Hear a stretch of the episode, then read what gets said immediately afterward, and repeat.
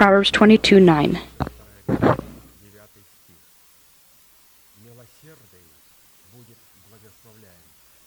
He who has a generous eye will be blessed, for he gives of his bread to the poor. And so he who has a generous eye, who is generous, will be blessed, for he gives of his bread to the poor.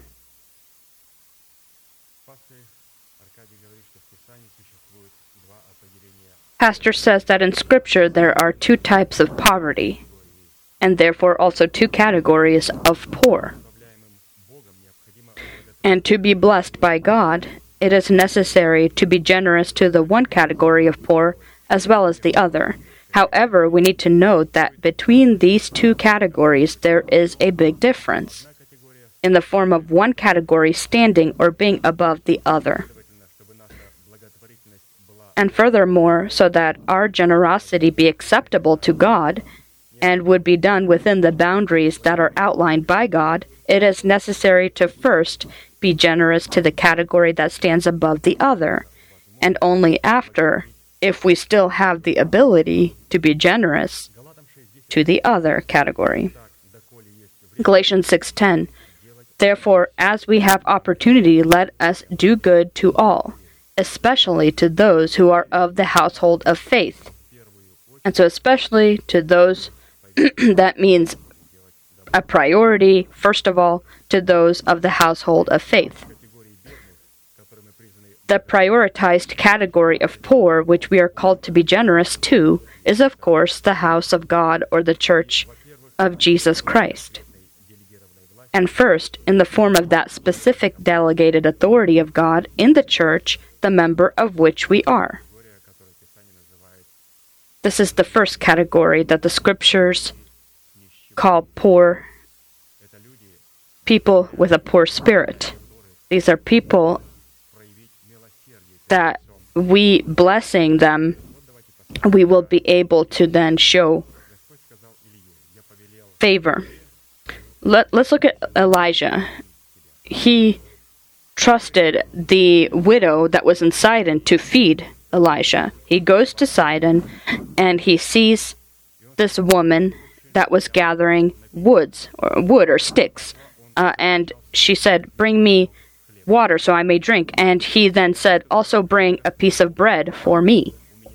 And she said, "May the Lord God live. I don't have anything that is prepared, but I do have a little bit of little bit of flour and a little bit of oil." And he says, "From that, make me a bread or cake." and after that make for yourself and your son. For thus says the Lord The flour will not diminish, and the oil will not run dry. And so she did exactly what he said, and they ate throughout a significant amount of time. And so, how did God command the widow? We see that she was surprised when the prophet said, Give me bread. She did not prepare it, but the Lord said, I commanded her. And so he had a covenant with this widow. And this contract, this covenant was like this that I have written you upon the palms of my hands, and your walls are before me, Zion. He had written us upon his the palms of his hands, and so when she had only a little bit of flour left, the Lord looked at his palms and he said, I am in a covenant with this woman, and he blessed her. We see that the woman could not eat herself and her son until she first gave to the person who has a who has poverty in spirit, Elijah. And this is the first category which the Lord blesses. And the second is also these poor are in the form of specific saints belonging to the to the local church the members of which we are. As we read, we will do good to all, especially to those who are of the household of faith. and third, in the form of all saints, regardless of what denomination they belong to, and only after the fourth, the poor and unfortunate of the world. We can be generous to them or show them mercy. We need to note that tithes can belong specifically to a church upon the condition that you are being nourished with the spiritual food that is being preached in this church. And from the remaining means, we, according to our ability, are able to be generous. And they're very. This is very important that we don't have the right to do uh, to be generous from our tithe, n- from the tithe number, the tithe amount. God says the tithe is mine; it's holy. And when I separate the tithe for the Lord, then everything that remains from what remains, however much you desire, in your generosity, you can give to the poor in your nation. And so we need to remember, and we will sing a psalm. In this service, we will honor God. And this service means that you acknowledge His authority over yourself and you love Him. And as our pastor has noted more than once, we don't have the right to dedicate our tithes elsewhere. The tithe is what belongs to God and what is within our possession. We can dedicate to God only what is ours. Everything we have that's after the tithe, we can be then be generous uh, as we can, in our ability. Right now, when we serve the Lord with our tithes, we say, Lord, this belongs to you, and bless this place with the revelations of your words and with your mighty Holy Spirit. Let us stand up and participate in this great service.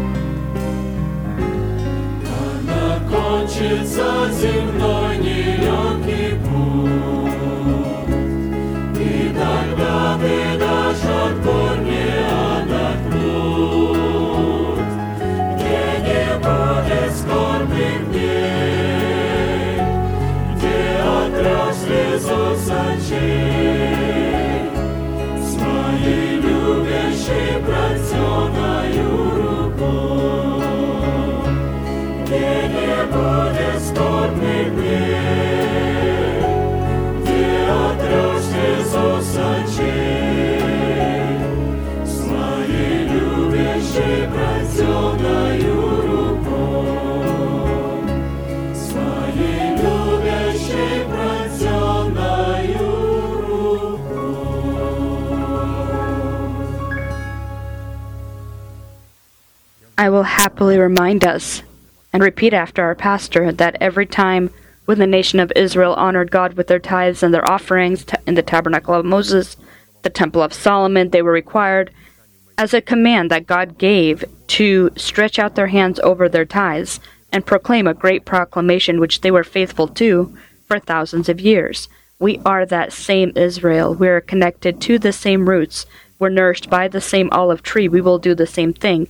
Please stretch out your hand over your tithe and pray together with me. Heavenly Father, in the name of Jesus Christ, I have separated my tithe from my house so that you may have food. I do not give in sorrow. I do not give in impurity. I do not give for the dead. I deeply believe in your unchanging word and I am glad that I have the privilege to demonstrate my love and to acknowledge your authority. And now, in accordance to your words, I pray, may your heavenly windows be open to me, and may your blessing come without end upon your redeemed nation. Amen. Amen. May be blessed. Please be seated.